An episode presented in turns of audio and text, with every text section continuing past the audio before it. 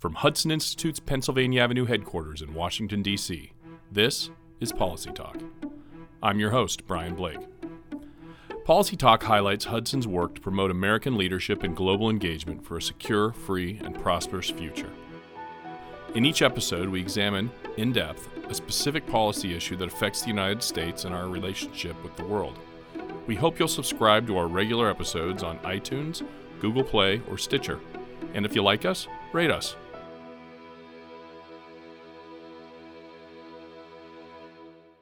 And now, today's topic.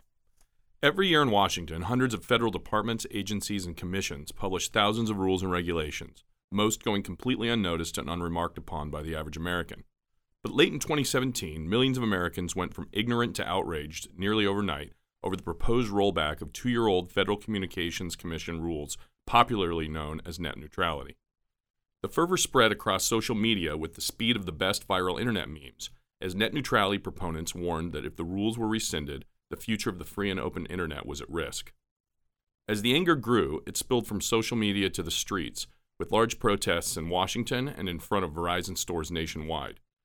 Protesters even found their way to the home of FCC Chair Ajit Pai, with a few of the more irate threatening the lives of the once obscure federal bureaucrat and his family. With the possible exception of the long ago rescinded Fairness Doctrine, never had an FCC regulation invited such intense feelings. Despite all the grassroots anger, the FCC proceeded, eliminating the Obama era net neutrality rules in December of 2017, with the change taking effect officially in June of this year. So, why did a debate over largely technical FCC rules become so heated? What is net neutrality, and why do Silicon Valley behemoths like Netflix and Facebook want net neutrality reinstated, while huge internet service providers like Verizon and Comcast were happy to see them go away.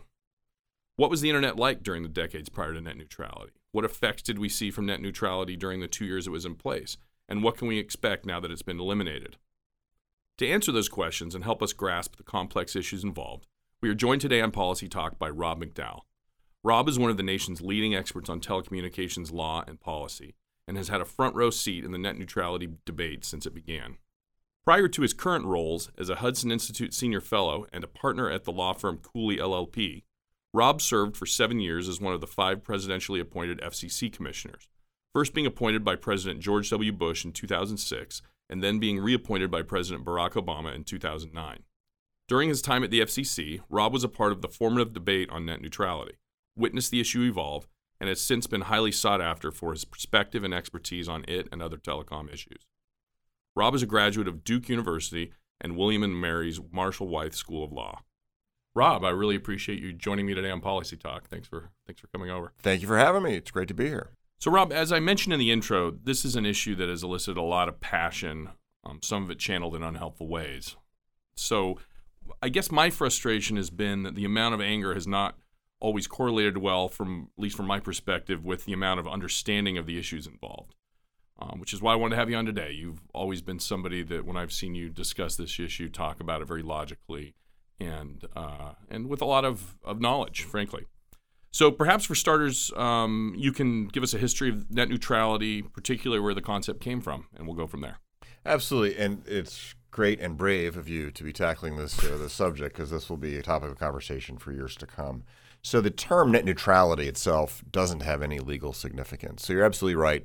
There are a lot of people with very strong opinions about this topic, not really knowing how networks work, how the internet works, uh, the economics of it, and aren't really sure what net neutrality means. I think uh, I've seen some polling that says the average consumer uh, thinks it means sort of general consumer protection in the internet space, and it applies to content providers and search companies and uh, anyone uh, online e- equally to internet service providers, and that would be a cable company or a phone company or a wireless company, um, that they actually provide the connectivity for you to do all those things.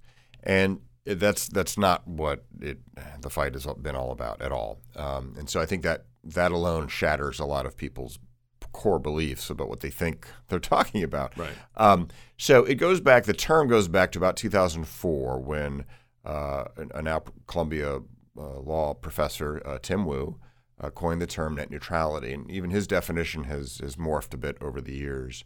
Uh, the idea um, was uh, can consumers go anywhere on the net, download uh, lawful content, uh, and not be frustrated by what at the time was seen as internet service providers that were sort of middlemen uh, standing between consumers and content and applications on the internet.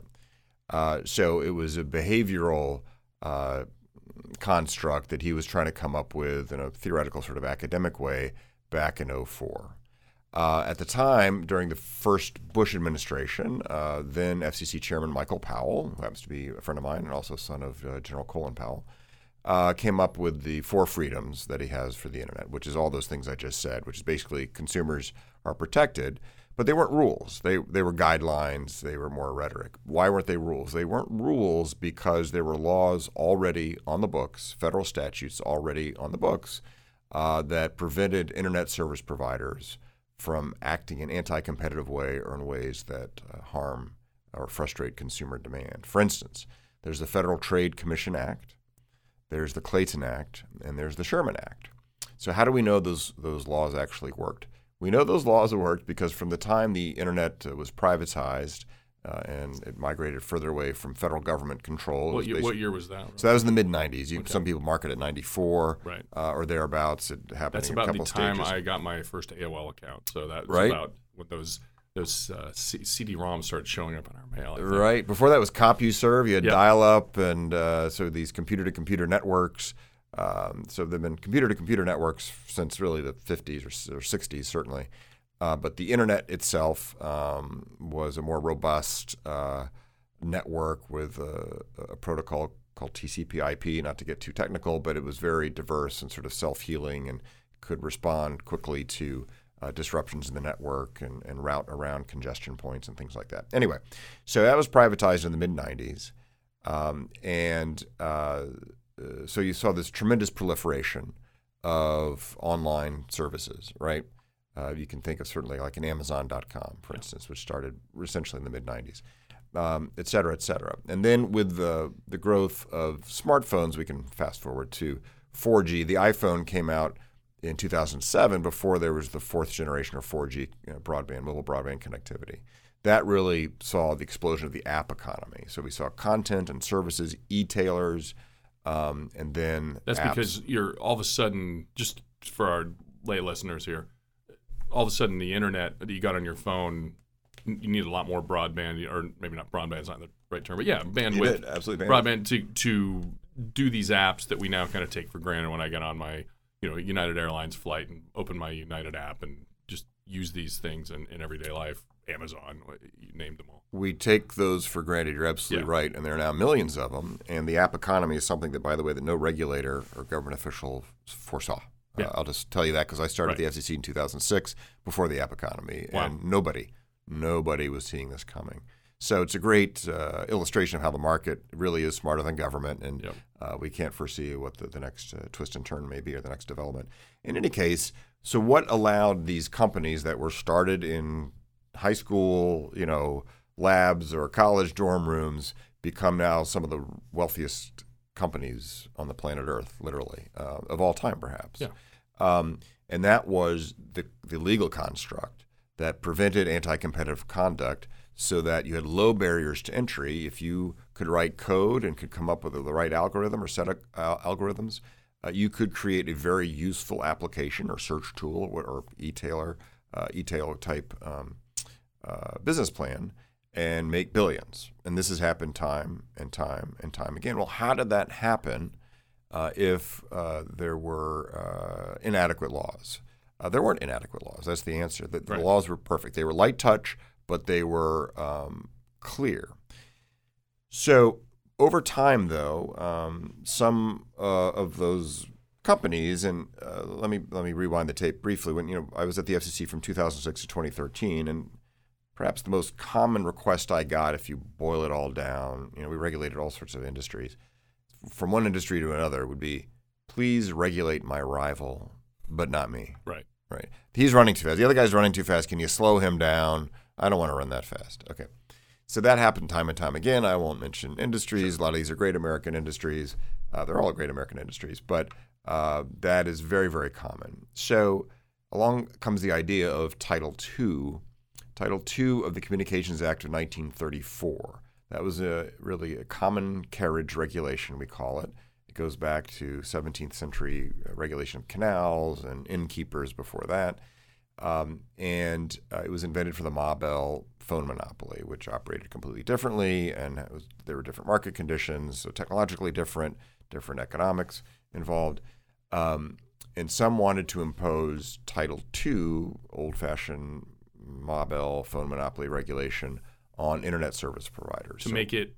Mobile was seen as a public utility. What it took Correct. that took was something that was a private enterprise and made it a public utility. Correct at the time. Ex- exactly, and actually, AT and T back at the time wanted that exchange. They they s- sought protection. So uh, high degrees of regulation actually protect large incumbents, right. right?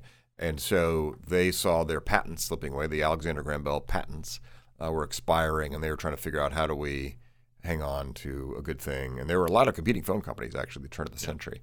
And they started buying them up and, and then undercutting the prices and forcing them out of business and other things. So anyway, um, they made the, the Kingsbury Commitment, uh, is what it's called. They made basically an exchange saying, we will uh, subject ourselves to regulation, uh, provided we kind of get a monopoly. So th- this is, I think, an important point. Just as a quick aside, Yep. that, that folks hear because in debates like this in Washington, you often hear, um, you know, those in favor of uh, more restrictive regulation saying, "Well, look, these companies even want it. They they say it's important as somehow that's virtuous of them." When in reality, I've experienced this in my 20 years in D.C. You, of course, uh, you know, have as well. Oftentimes, the, these companies are seeking, as you said, protections and barriers to entry to smaller startups that are trying to get into the market, or you know, things regulations they can't possibly have the resources to overcome. Um, help the big companies oftentimes. So Exactly. In fact, almost exclusively do. So regulation tends to help large incumbents and harms entrepreneurs. Right. And it's the opposite of how those concepts are sold politically, which is this is to protect consumers or to protect entrepreneurs. So you always have to look a couple steps beyond what the sales pitch is. Um, and you can see uh, from in the transportation sector, you had the railroads uh, with the Interstate Commerce Act of 1888 uh, subjecting themselves to common carriage regulation. Uh, along comes trucking in the 1920s. And instead of them saying, oh, please free us, the railroads saying, please free us from regulation, why don't you regulate them the way we are regulated? So that locked in sort of monopolies in trucking. Right. Then airlines come along, same thing happened. They Instead of saying, free us all from regulation because there's competition and, in transportation, so on and so on. Um, and so, So this is what we're seeing with this net neutrality thing. We'll get into exactly how this is analogous, but this is just similar to a pattern that we've always seen in DC. Exactly. So what's interesting is going back to the mid '90s when the internet was privatized, you know, related to this. You had the Clinton Gore administration saying, "Heck no," and it was the bipartisan, actually even global consensus, but it was certainly all Republicans, all Democrats in Washington were saying the internet is nascent. Um, it's different from anything else we've seen technologically and as a market. Let's not put these old phone company regulations, this Title II Right. thing, on internet service providers like cable companies, phone companies, wireless companies. We think that would actually squelch or, or, or uh, harm the blossoming, the the, the emerge, you know, the emerging uh, nature of this, and uh, somehow stunt its growth. And so they were right. So I, when I was on the commission for seven years, uh, I was a Republican, free market Republican, defending Clinton Gore administration policy on this. Um, and so politically, things have changed. It's a right? little humorous. It is, yeah. But they got it right, and I Right. wanted No, to, they you did. know, and so give them credit. And, and uh, but some of the same people back then who were you know, defending it, it back then, this notion, and their arguments are right back then. You know, they changed their tune a bit. So uh, along comes the notion. The first time Title II is proposed by the FCC is May of 2010. It might have been June of 2010. Um, with uh, Chairman Genachowski. I was on the FCC at the time, Julius Genachowski, um, and he decides not to go there. Uh, he Who proposed it? Well, he did. I mean, Oh, okay, so okay. the majority. I this is my the only notice of proposed rulemaking I actually dissented from. Uh, long story short, but anyway, because I, I've always believed in sh- there's an idea I may disagree with it, but let's have a Yeah, public sure. record or debate. And on this one, I was like, this is just such a stupid idea to begin with. We shouldn't even be having this NPRM. Right. Um, there are rules and laws already on the books that do the job. Everything, all the parts of the parade of horribles you're talking about are already illegal. Yeah. All right. So that's why we have the wonderful internet we do today. As I was saying that back in, In, 20, in, a minute, I want you to go. And maybe now's not the time, but sure. go through the what are the parade of horribles that are trotted out because I this is what has spun people into a fervor, you know, many many folks uh, into a fervor about why the repeal of net neutrality after being imposed in in 2015 has is just disastrous, and and I kind of want to walk through some of those um, individually, those horribles, and, and why that's not the case. Yeah, the time to go sure. Yeah, absolutely. This is, good. Is as good as ever. Um, so, one is that internet service providers, your phone company, your cable company, your wireless company, they will uh, slow down the speeds of websites that they don't favor, so that a website would have to pay them extra for you to get faster speeds to download a movie or whatever it is Right. you want to watch, a, a video clip, um, and that they could play favorites. Well, once you start talking about exclusive dealing in any context, in any industry, that instantly gets the, the attention of antitrust and Right. competition law regulators. So the Federal Trade Commission and the Department of Justice would be very interested on a bipartisan basis if an internet service provider were frustrating demand. But it also just doesn't make any business sense, by the way. Forget the legal construct for a minute, which is an internet service provider makes money by selling bandwidth. Um, it can sell bandwidth on two sides, so to the consumer and it also to the large, let's say, content provider, or some content provider that provides movies, let's say. They, they have to hook up a huge pipe at that end um, and a smaller pipe for the consumer, but uh, those are getting faster all the time. Um, and so if you think of the context, anyone who's used a toll free number, that's what we call a, a two sided market. You actually have, let's say, LL Bean, I'll just use them. Yeah. You call LL Bean to order some boots, um, and they're paying for the phone call, you aren't. Uh, but there are some content folks and, and application providers and others who would prefer that consumers bear all the cost, that there not be a two sided market, and that there be one speed for everything. That doesn't work in any other context. There's No. product and service differentiation for everything else, including in common carriage. Yeah. So, so Title II actually, by the way, the part of the funny part of this is the twist is is that the proponents of Title II and calling it net neutrality were saying this will prevent discriminatory pricing or, or a two-sided market, and actually that's not the case. The 80 plus years, 84 years of case law under Title II, the Communications Act of 1934, um, very clearly and repeatedly, thousands of times over and over, says actually those are okay so long as you treat all parties the same, similarly situated parties the same. Um, so again, this is one of the fallacies, which you know, by, we've already lost probably half the audience that are listening No, no, to no, this. I don't, I don't but think so. We have we have educated listeners. yes, this is true. But anyone who's saying I'm all for net neutrality, once you start drilling down on what Title II really is, they don't know what Title II really is, Right.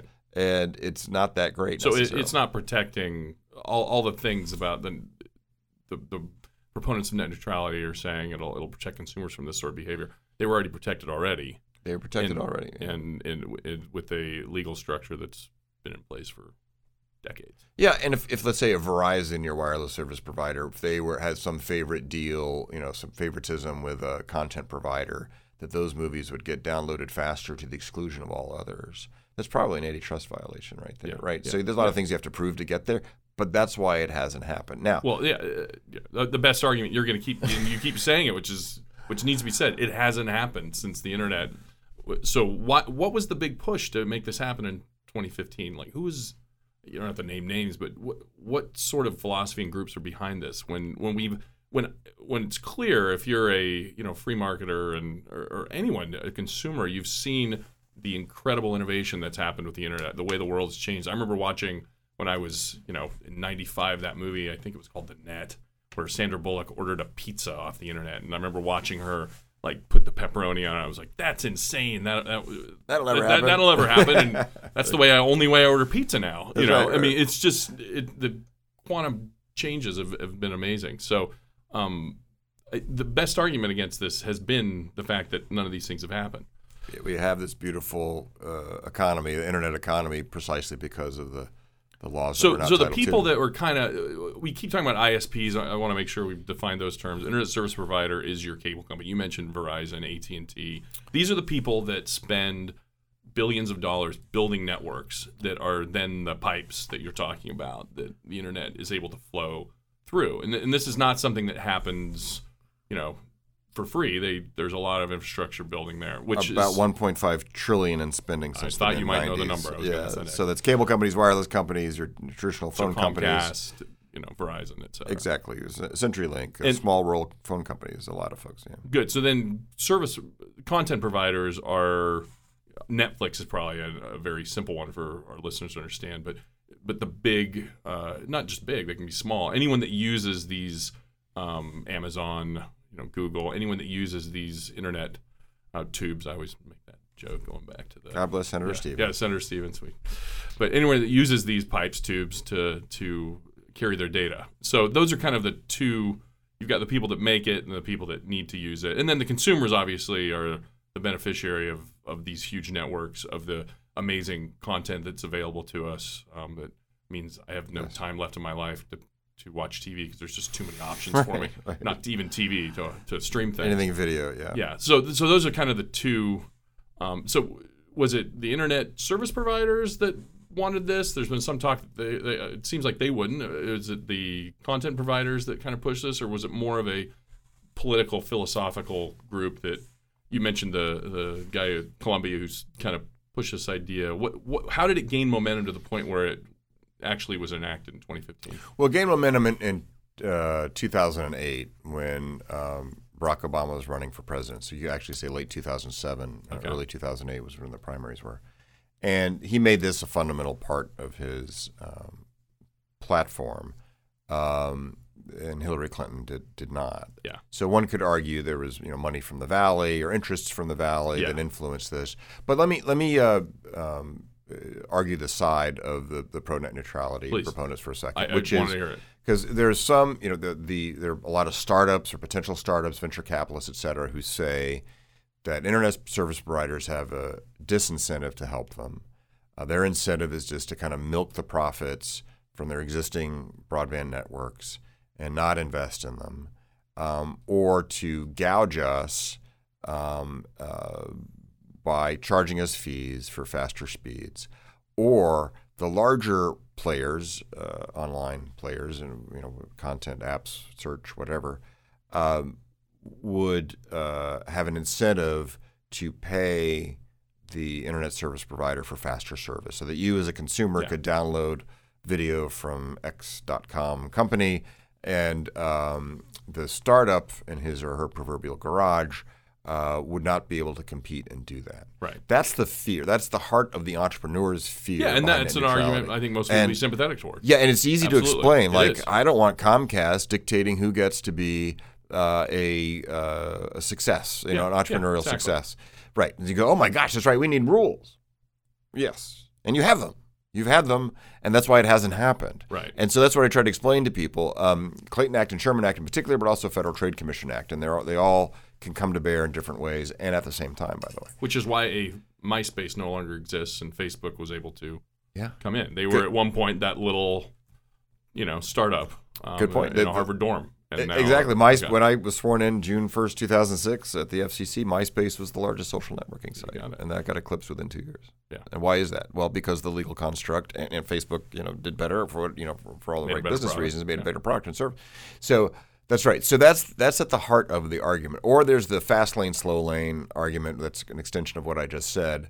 Um, or there's the an internet service provider is going to buy content. So if you look at the, for instance, the AT&T uh, acquisition of Time Warner Inc. So they're going to favor their content uh, over others. Um, a that doesn't make a lot of sense business wise because you would destroy the value of your content because fewer people would be able to see it. So if you're in an area where AT&T isn't, or if you use Verizon or T-Mobile or somebody else, you want if you're AT&T owning HBO, you want everybody in America to watch Game of Thrones, right? Right. Uh, so your content is only valuable if a lot of people watch it. Uh, so there's no business reason why that would happen. Number one, so that's a disincentive, um, and that's why the government lost its AT&T uh, lawsuit because they were kind of alleging this. But uh, at the same time, if that were to happen, as we've just saw through the DOJ's uh, lawsuit against AT&T against that deal, DOJ would be all over it. This was a Right. Republican administration that, that brought that suit, right? So uh, that cuts across party lines. So if there were, if, again, exclusive conduct or anti-competitive conduct, um, that would get the immediate attention of antitrust le- uh, regulators, as well as, by the way, state attorneys general. Uh, that's a whole, and, and the plaintiffs bar, the trial lawyers. So there's all there would be an avalanche of lawsuits uh, that would happen if these sorts of things started to happen. Right. That's why they Well, never not to happened. mention the the same consumers that are right now exercised and outraged about net neutrality in the first place. If they found out that AT and T was you know blocking Star Wars, Disney content or Marvel movie content from AT and T was keeping that from going, they they would all immediately vociferously boycott or or create the problems from corporate on the corporate side, Yeah. uh, which is the marketplace working, which is which is why this has probably never happened and never would make business sense to do. Yeah, and and the, some of the companies you mentioned are now, you know, past the trillion dollar mark in uh, market cap Yes. and are the most powerful uh, or most uh, highly capitalized uh, companies maybe in the history of the world. Uh, it's not like they couldn't afford an antitrust lawsuit Right. uh, if if they're being harmed. So that's something else to consider too. So one of the going back to the parade of horribles, one of the things that was racing around the internet, I saw, and I don't think I've ever seen my internet feed, even Obamacare, fill up as much on my Facebook feed and, and Twitter as I did net neutrality when when this really peaked, um, you know, last year and, and the year before, uh, and even now, um, was this idea that if if we allow net neutrality to be repealed after just being you know introduced again in 2015, that all of a sudden you're going to have a Facebook every Facebook post is going to cost 20 cents. There was like a I don't know if you've seen Yep. this this meme that's a a, a a schedule, obviously kind of done in bad faith by I think by the person who made it, but but something that people reasonably could believe it could be the case. Can you explain why that wouldn't happen or could it happen? Sure. I mean, so again, back to the superficial understanding of all this. So the Title II order at the FCC was in late February of 2015. You would think, from everything that's been said in the past year, that the internet was born in February of 2015. Right. And so I, I've sarcastically said, yes, and before February of 2015, we had this dystopia that startups couldn't get going in the internet space.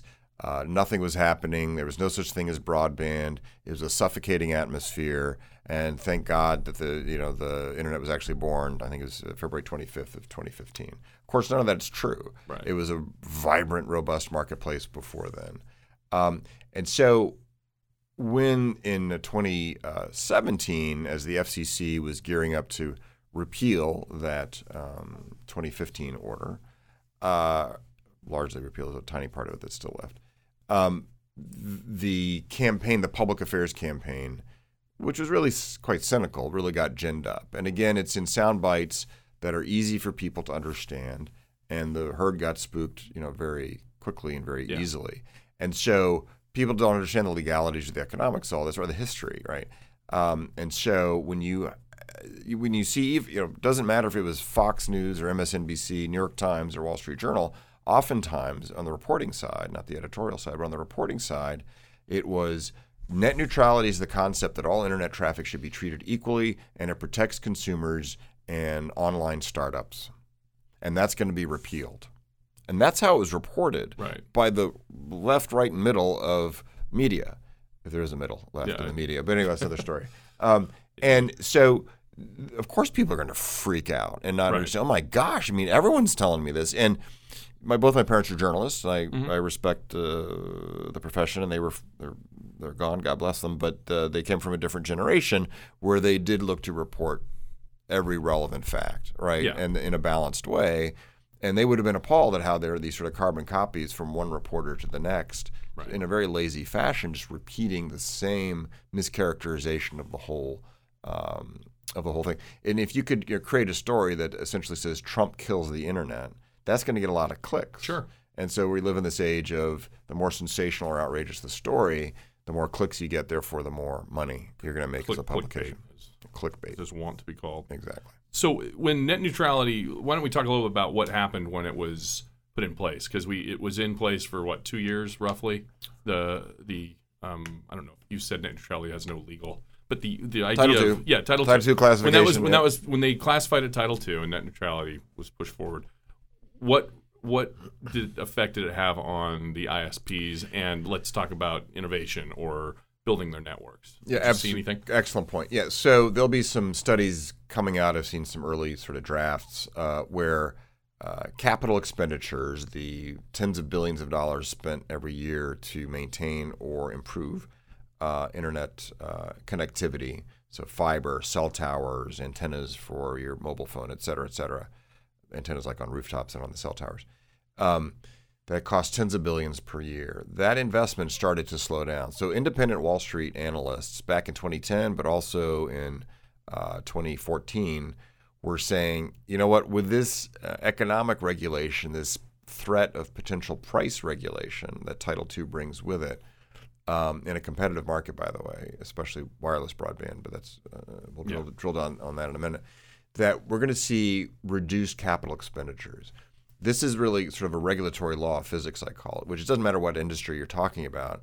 Uh, you can go back to the New Deal in the early 1930s. When you introduce a new regulatory regime, investors will flat out tell you, and any, any lender, could be yeah. a bank lending money to a wireless company to build out their network, they'll tell you there's this new law or new regulation out there. We're not quite sure how it's going to be interpreted. So we're going to pull back our investment, our size of the loan, or yeah. if it's equity, you know, whatever so we're going to give you less money to, to do those things because we're not quite, there's more risk here. We don't know how it's going to be interpreted. We don't know what's going to happen. And we don't know when we'll get our investment back or if because we don't know how this is going to be enforced. And that takes years to try to figure that out. So that's that could be in any context: railroads, telecom, trucking, airlines, uh, you name it, eh, capital markets, just generally. Um, and that's one reason the Great Depression was prolonged as long as it was. Right, right. Uh, so uh, but anyway, so uh, that's what happened here. So you started to see a slowdown in investment, starting in investment in broadband networks, starting in 2014. Uh, from 2013 to 2014, there was a step down. Certainly from 2014 to 2015, there was another step down, and that another step down into 2016. So slow uh, reduction of investment in broadband networks. And then we started, once we had the surprise election, um, and then uh, Chairman of the FCC, Ajit Pai, and uh, at the time Commissioner Mike O'Rielly, uh, were talking about one of the first priorities they would have would be to restore the legal and regulatory structure back to way, the way it was before February 2015. Then did you see um, capital expenditures, investment in these networks start to increase? Right. And we're going to see I think a big bump, and and I'm sure people will try to debunk it or critique it as oh it's the economic recovery generally or whatever. Yeah. But no, it I mean anyone is lending money, they're not keeping a secret as to why. Um, it's going to be because that that sort of Damocles, the swinging back and forth over the head of uh, internet service providers uh, of all that regulation of Title II is gone, at least for now. So and, uh, why is all that investment good for consumers? That's good. Great question. So that's good for consumers because you can get faster broadband speeds in more places. So that's going to be important as we go to the fifth generation of wireless, in particular 5G. 5G, as we call it. Yep, very good. Um, and that's going to be the next generation, uh, which will be uh, 100 megs per second, you know, cable modem speeds, but on a mobile but basis on your, on your, phone mobility. So you can download a movie on your phone in seconds or very few seconds, five seconds, four seconds, three seconds, or maybe less um, and the Internet of Things and that explosion and all the unforeseen things we don't know that are going to happen, but we know are going to happen, just like we didn't see the app economy. There's going to yeah. be a lot to happen with this right. space too. Right. So is this so right now the current state of play is till 25th February 2015 these regulations were not in place. They were put in place. Had about 2 years. Saw some slowdown, I'm just summarizing. Saw some slowdown in investment when that appeared to be lessening with the Trump administration coming in with the idea that they would repeal this. Um, you've seen that investment flow again. Is this going to be what what what's the legal structure? As someone who's a former FCC commissioner, is this going to be a political football that every single time a Democrat, you know, gets in, uh, if we have, you know, President Kamala Harris in in 2020 or 2024, is, are we going to have new, net neutrality instated again? And how does that affect? Well, answer that question first. Then yeah, no, I, I, think we will. Um, I think it's a top priority for each party. You know, you know, remember it used to be the bipartisan consensus to not have Title II. It was unanimous. Right. And now uh, you have one party that's that's changed its mind. It's become a smaller religious conviction. Um, Is that and, because there's so much energy with young people on this issue? Because technology's, you know, it's just been part of their life. I, that was again what struck me in this debate was the when it when it came out was just the fervor. I mean, it, and I, I won't go too much into it, but uh, Ajit Pai, the FCC uh, uh, chairman, commission chairman, had death threats. He had people um, doing some really awful things uh, in a really personal level because of this, which is it, when you've been in Washington a while, you're like, this is ridiculous. There's regulations that get passed every day that have way more impact on people's lives, and this is what people are doing death threats over. Yeah, I think it, it does energize certain segments. Uh, people get very inflamed and have, as you said at the outset, very strong opinions over something about which they know very little to nothing uh, because of, in all honesty, I think how they've been manipulated by Yeah. the coverage of it. Right. Um, and that has a lot a lot to do with it. So you're absolutely back to your core Yeah, question, which is yeah, it, I think it will be a pendulum that goes back and forth depending on which party wins the White House, and that's why I think you need bipartisan, and I'm trying not to be naive here, but bipartisan legislation that codifies and kind of settles the question. I, I don't think you need it as a matter of law. I've already said that uh, uh, 20 Yeah. times in this uh, talk uh, about their existing laws that already do the trick. But uh, I think there could be more regulation in the internet space generally. You have a big concern now regarding privacy with Cambridge Sure. Analytica or what some folks uh, uh, perceive happened with the uh, election and, and uh, interference and things like that. Um, so, or people with the now growing uh, awareness of how much data do some companies have on on you, and also data breaches. I've had my uh, you know bank account raided and credit card stolen uh, countless times at this point.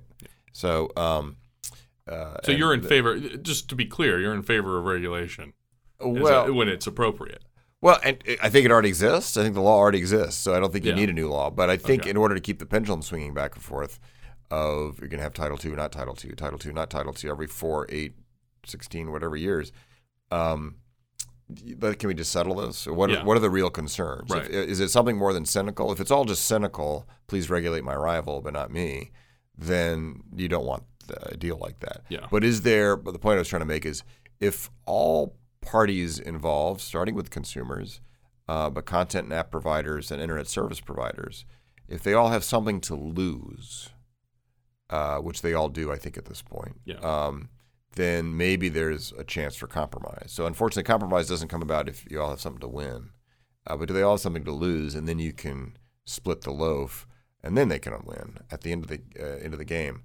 Uh, I think that's uh, far fetched. I think with a divided Congress or even one party control, I think it's going to be very, very hard to produce any legislation.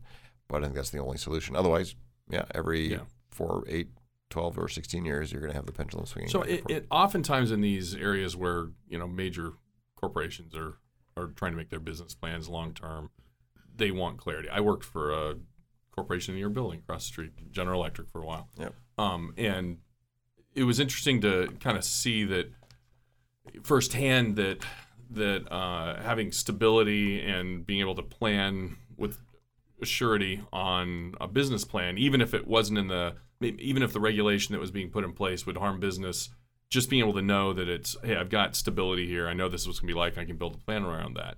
Um, was favorable oftentimes to getting the regulation as Americans often think uh, to make it the most beneficial to the corporation. So this seems like an area where both the ISPs and the uh, content providers, or at least the ISPs, would want stability to know. All right, we can plan our networks out like this because we know we can have a business model that's going to going to work. Does that also work for the content providers? Because for them, obviously, the more access they have and the more uh, able they're able to utilize these networks, um, maybe they don't have the same incentive. Uh, so, do you ever see this kind of settling on both sides, where they both just want something stable, or is it always going to be a little bit of an imbalance there with between the ISPs and the content providers? So, excellent question. So, every business wants certainty. You can plan, just like you said, you Yeah. can plan around certainty. Sometimes the word no or you can't do that, that's certainty, uh, and you can plan around it. But if that's going to change, you're not sure how that's interpreted, and that then becomes sort of mother may I. You have to ask permission from the government. Government, mother may I do Yeah. X, Right. and you have to wait. Um, then that's a problem. Then then you just don't want to do X, whatever that is. Um, so uh, the the content providers want to make sure that they're not going to be gouged in their defense, that they're not Right. going to be gouged by internet service providers to deliver their content.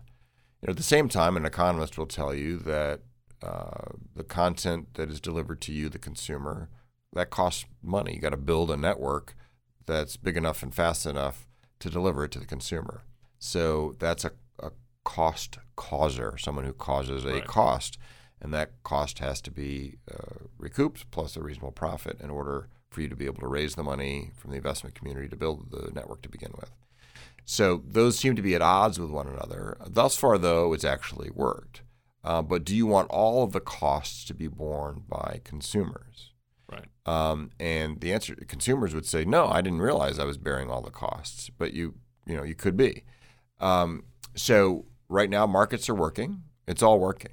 It is working. Can I say that again? Yes. It's all working without new rules. Right. Um, and there is no systemic failure. Uh, and I'd be happy to entertain, you know, questions. There was a, an issue regarding Verizon and some California firefighters over the past couple of weeks, and that was bad service. That wasn't singling out the fire department Sure. to to uh, screw up their uh, firefighting operations. That was just bad service and incompetence on someone's part. It had nothing to do with net neutrality or whatever Right. you know, Title Two. Um, but that's brought up as this is why we need regulation, and like no, that's not. Yeah, that's so such a departure from the original quote net neutrality end quote right. idea that has nothing to do with it. It's just bad service. Someone didn't perform the job they were being paid to do. Yeah. wasn't uh, anti-competitive. In any case, um, uh, they want to make you know content providers want to make sure they're not going to be gouged. Uh, so, c- you know, could they come to some accommodation with ISPs in a in a in a what we call ex ante or before the fact legal construct versus um, competition law and antitrust law, which tends to be ex post or stuff that's enforced after the fact. Yeah, there, it could be theoretically, um, but I'm not very optimistic. Certainly in the next two to four years. Yeah. So, in the end, the we've had an incredible. The internet's been an incredible run for I think anyone living today. The the things we can do are perpetually amaze us. I think there are some definite uh, negatives. I don't remember things as well as I used to because I don't need to. I've got Google in my pocket all the time. But maybe that's me getting older too. I don't know. Um, but but the internet thrived under the old system, uh, put in place by the the uh, Clinton Gore administration, and and continued thriving till 2015. And you know we uh, are now back to that same uh, regime, and and you expect it to continue thriving going forward. Absolutely. In fact, more so. I think the, the next generation, like I said before, 5G uh, is going to have a lot of wonderful surprises. And and look, let's be honest, there are good things and bad things that come with internet connectivity, especially if you have kids. You're you know trying to police uh, certain content and things from them. Uh, there's uh, privacy issues. There are a lot of issues. But net net, I think history will look back, you know, 500 years from now and say that that dissemination of knowledge is a good thing. It's good for democracy. It's good for free markets. It's good to overall improve the human condition. Uh, and I think uh, we need to rely on our engineers and give them the freedom to innovate, and entrepreneurs the freedom to experiment uh, and take risks uh, in order to bring us new products and services that we can't even imagine today. And the next generation 5G of wireless will uh, offer a lot of surprises. So the next five to 10 years are going to be full of surprises. I what do you What do you most? Just to give you a little anecdote, when I was an intern in DC in the '90s, we had an FCC commissioner like yourself come and speak to my college group, and at the time, cell phones were just kind of coming, becoming something that kids had. This is I don't know '97, I think, and uh, I remember him talking about not in the uh, you know near too distant future, people won't have home phone lines. You'll just live off your cell phone. And I remember sitting there going, "Are you are you nuts? How could you?" You know, because at the time service was spotty, and Right. and it, it's just fascinating that you say, you know, I, I thought that had a lot of foresight, which at the time, if you're a FCC commissioner, I think was pretty clear that was that's where we were headed. Even as you mentioned, I think that's a great anecdote about 2006 that you guys didn't see the app economy coming, Right. and and and all that. Um, what excites you most coming in the next eight to ten? As somebody who who follows this issue closely, what you mentioned 5G, but what are some of the innovations you see that we're on the brink of that, that could be transforming? So you'll literally, I think, be able to. Ha- so for any Star Trek fans from Next Generation Star Trek, there's the holodeck. I mean, that's could be replicated now, but you could actually have uh, immersive entertainment experiences. But beyond entertainment, because that's where the money might be. Right. But for medical purposes or training purposes, for could be Forest Service or medical professionals or soldiers or whatever, uh, that's going to be transformational. Um, you're going to the the growth of haptics. So some you know if you have a uh, Ready Player One just came out, which is all about that. Yeah, so haptics that's becoming a thing now, a yeah. word. So people, you know, if your phone vibrates or shakes or makes a noise, uh, to kind of give you the sensation of, of, fireworks popping or whatever the case might be, um, you're going to see more of that. So it's going to be the sensory internet. Yeah, okay. it's going to be interesting. That's going to convey more information. Um, so you know whether it's medicine, I think one of the the biggest areas where it'll be helpful will be medicine. Uh, you're going to see more technologies that are embedded in people. Um, and that's you know for better or for worse. Yeah. There's a privacy problem, hacking, exposure, all the rest. But for medical purposes, it could change and extend and enrich Life. people's lives right. incredibly. Um, so it's really unlimited. Uh, I mean, there's everything from precision agriculture. Of course, people love to talk about driverless cars. I'm still skeptical that the insurance and, and legal professions will uh, allow this to happen right. uh, too soon, um, but maybe someday. Um, uh, we just don't know. Uh, so, Internet of Things offers uh, tremendous vision. It's really unlimited. Um, and uh, stay tuned. It's going to be a wild ride. Great. Well, we appreciate you coming today and kind of, I think it's good to take a step back on this issue. Just understand and appreciate what's happened in the last 30 years in our lives, 25, 30 years with the, with the internet step back from the hype on net neutrality and, and the fears and, and realize that we got here because of the regulatory regime that was in place and, and it'll continue to to uh, bless and, and help us prosper in the, in the future. So absolutely, we ought to do this again in a year. We can see just how horrible the world is now uh, because of those Title II rules that yes. went away. It won't be horrible at all. It'll be much better. Yeah, that's great. Well, thanks for joining us, Rob. Thank you for having me. I also want to thank all of our listeners for downloading our podcast today. I hope it was informative and, and helped you understand this issue in, in, a, in a deeper way. Um, please subscribe and tell your friends about Policy Talk. And if you have any questions or comments, please don't hesitate to contact us at policytalk at hudson.org. That's policytalk at hudson.org. From all of us here at Hudson Institute, we appreciate you joining us. I'm Brian Blake. Thank you for listening.